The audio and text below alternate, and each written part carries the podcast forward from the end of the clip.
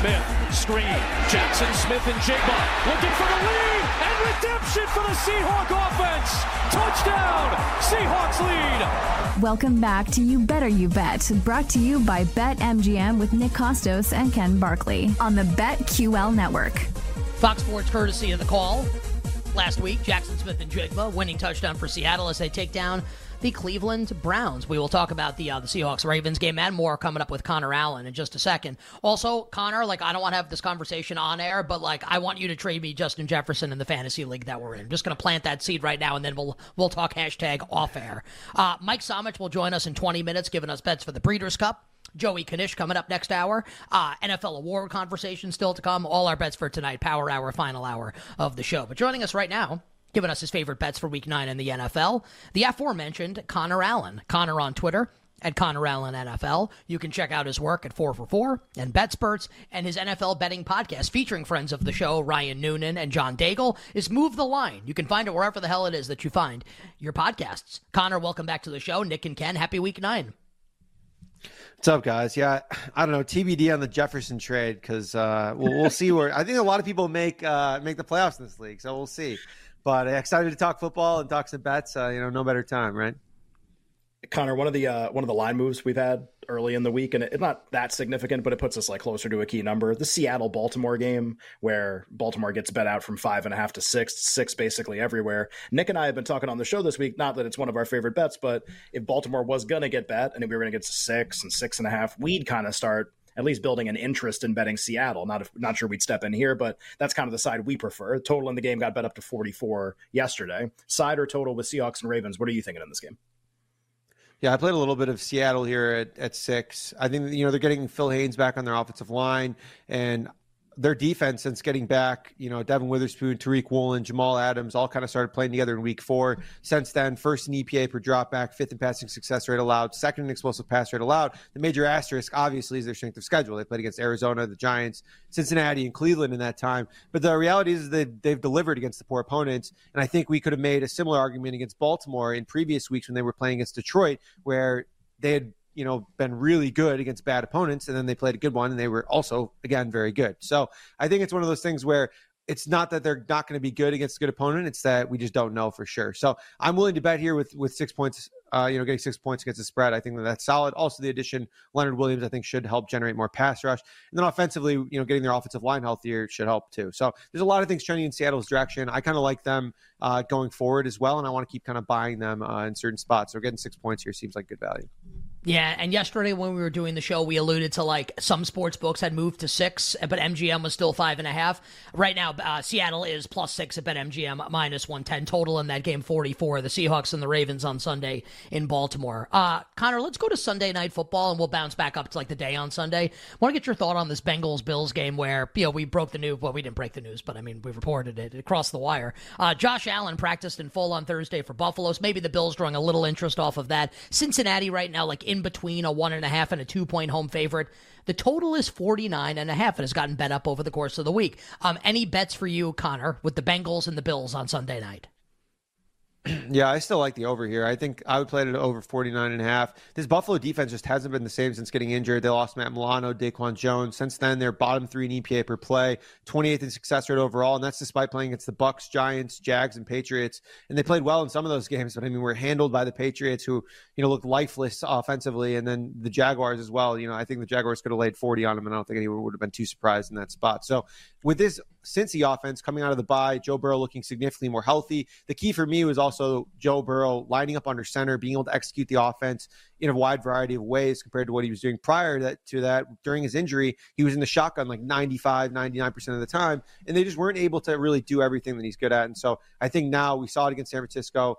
I'm not going to say he's like fully all the way 100% back, but I think that in this spot here against a, a beat up Buffalo defense, that you know we're going to see a pretty good outing here from the Cincy team. And then Buffalo's offense, I think, is a little bit underrated coming in this spot. Cincinnati's defense, run defense has been bottom three in a ton of metrics. Pass defense has been average to above average, depending on what you're looking at. So if you factor all that in here, I think for me that's a pretty right position for an over, considering what we're getting for both offenses here kind of you know, you know I like to run an award opinion by you sometimes or just kind of pick your brain on, on how you're feeling about stuff. I, I see that you like this bet and my, my first thought's going to be okay, like if you think that Burrow's back and the offense is back, or you think that Josh Allen and the Bills can have success, you like the over in the game that trends toward the quarterbacks having really good games. And these are two quarterbacks who kind of trail the primary contenders for most valuable player. Now, obviously, Mahomes and Tua are playing each other also. Winner of that game gets a big leg up. But behind them, maybe next to the loser of that game, could be one of these guys. And we saw Joe Burrow's drop uh, price drop a ton. He's under 20 to 1 now to win the award. Josh Allen's like 13, 15 to 1 consensus. Lamar Jackson single digits.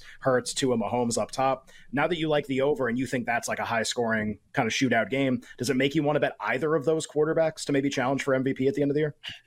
Yeah, I already bet actually Joe Burrow MVP. I know one of your later guests, Evan Silva, has talked about that with me as well, and I, we're both on it because I think you're looking at this here where if Joe Burrow is all the way back, I mean they just beat San Francisco, they beat Cincinnati here, and they go on a little bit of a run, they could easily win the division. You know, if that happens, like there's so many different factors here. Where if the offense starts playing well, I think there's still enough time for you know voters to forgive the sins of the early season, uh, you know Joe Burrow that we saw here, and I mean, we can just chalk it up to injury. It's like he was injured, wasn't injured, and he played amazing. He deserves MVP. So I think you're getting significantly more value here because the guys at the top of the board, in my mind, are a little bit fragile. We're talking about Tua, Jalen Hurts, and Mahomes, or and and Lamar are all kind of like the top tier guys in this spot in this market. Like, I I like the, the Dolphins. I like Tua. I like Mike McDaniel. But for me, it just seems like they haven't had a big win yet. They haven't really been able to knock off the top team, and like a lot of these guys are just very they don't have a, as strong of a case that I would say in past years as like some of the previous guys up top. So I think there's some of the lower tier guys like Josh Allen or Joe Burrow, you can make a good case for. You better you bet with Nick and Ken. Tremendous football Thursday, talking Week Nine in the NFL with our guest Connor Allen from Four for Four BetSperts and the Move the Line NFL Betting Podcast on Twitter at Connor Allen NFL. Connor, let's get to some prop bets you like, some yardage props for this weekend in the National Football League. Let's go to this Bears Saints game on Sunday in New Orleans. What are you doing here in the Bears passing game, led of course by uh, Tyson, the secret Bagent man? Yeah, I like a prop to go under here. I like Cole Kmet to go under his prop. I know he just came off an awesome game, but then two games ago he saw literally zero targets. Bears rolling out Tyson Bagent again. And I think this is a bit of a unique challenge for this Bears team here. We're seeing the Saints defense play a ton of man defense, third highest rate in the league. And they've had a ton of success kind of eating up bottom tier passing games. And I think that the Bears uh, qualify kind of in that range. And we're looking at Cole Kmet splits this season between man and zone defenses. It's pretty unique because against zone defenses averaging around nine, 8.9 yards per target. Against man defense is just 2.7 yards per target. And if we kind of zoom out that sample size, apply it to last year, we saw not quite as stark, but still pretty similar splits with him only averaging around five yards per target against man coverage last season. So beyond his man zone splits, Saints have largely been good against the tight end position. And I don't really expect the Bears to move the ball consistently in this spot. So they were able to against the Chargers. Sometimes, I mean, Tyson Bagent threw for uh, you know a couple hundred passing yards. So I think that kind of got them going. In some in some ways, they still lost by a lot. But you know, in this one, I expect it to be a lot slower of a game. I don't expect the Saints to be you know putting up a ton of points here right away on the on the Bears like we saw the the Chargers do last week. So yeah, I think Cole Kmet goes under his prop here pretty easily. I would play it down like thirty. Connor, we've uh, we've talked a lot this week about the Atlanta Minnesota game with the the Vikings trading for Josh Dobbs and how high leverage that game is for the playoffs. We just did the Saints game there with with your prop on Cole Kmet, and the, the Saints and the Falcons currently like battling each other for like title of like worst division champion of all time basically. Like it's just the winner of this division is going to be you know eight nine or seven eight and one or two whatever however that's up whatever i don't care. Uh, they have the same price to win the division. They're both like slightly better than even money. Tampa's behind them if you really like them. They do have and we'll do this in comeback player of the year they do have like a really easy schedule left the rest of the year tampa bay and they just played the bills obviously on thursday night. Do you have a, a feel on who you would bet? Like if you had to pick who's going to be the four seed in the nfc playoffs and have dallas go to their place and be favored by nine 900. If you had to pick who that was going to be right now, who would you go with?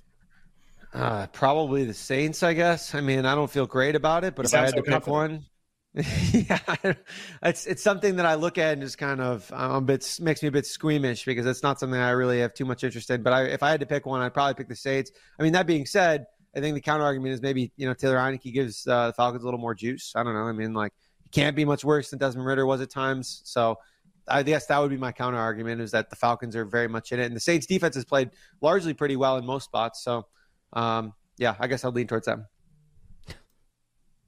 Yeah, I know, very convincing, right? I mean, like to be fair, it's like think about the teams we're talking about. Uh, Connor, anything for you coming up on Thursday Night Football? The Titans and the Steelers. Yeah, we'll we'll start with a boring one and get to a fun one. I like Najee Harris to go under his prop here again at 45 and a half rushing yards. Uh, the Titans' run defense hasn't really looked good without uh, defensive tackle Teair Tart. But they got him back last week in a limited role. Now I expect him to play a lot more. Uh, earlier on in the season when he was full go. They were third in run defense EPA per play in weeks one through four. And then they allowed a couple guys to go off Zach Moss without Tart, Joe Mixon when the Titans basically let the Bengals run, were just stifling the pass.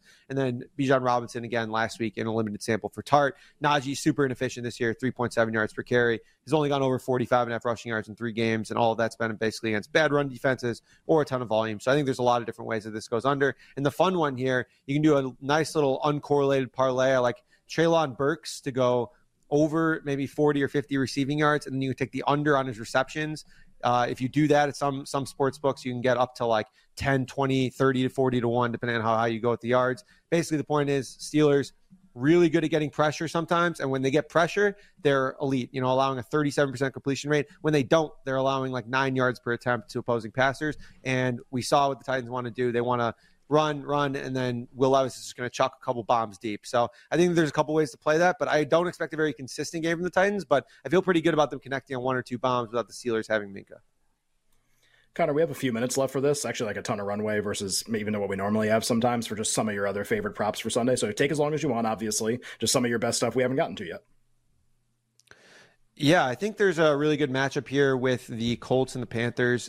I think you can probably play uh, Jonathan Taylor overs or uh, Zach Moss overs. I mean, we're seeing Jack Jonathan Taylor's props coming at like 64. I don't have too much concern about his ankle injury or whatever it was last week. He got he rolled up on, on or he kind of like hobbled off and then played the second half, but didn't see a single carry. at 12 carries for 95 yards at halftime and finished with that in the game. But he ran a bunch of routes, so I think that he's probably going to be fine in this spot. Just absolute smash spot here um, on the ground. We saw the Panthers play better pass defense last week too against the Texans, so it gives me a little bit of hesitation here.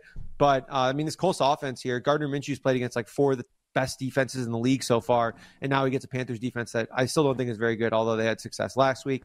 Um, I think go back to the Bears game. I think you played D'Onta Foreman unders, looking at around 40 rushing yards in the spot. He shared the backfield with Roschon Johnson and Darrynton Evans, and I think Roschon probably continues to eat into that. Um, Rachaad White unders. I mean, the guy just sucks, and they keep posting his line like 50 rushing yards every week. He stinks. I mean, he's terrible, and he's you know Chase Edmonds is seeing more work too. So, uh, I mean, that's like pretty much a auto fade for me almost every week. I, I thought Rachaad White looked a little better last week. No, against the Bills, I don't well, think he's good either. Funny.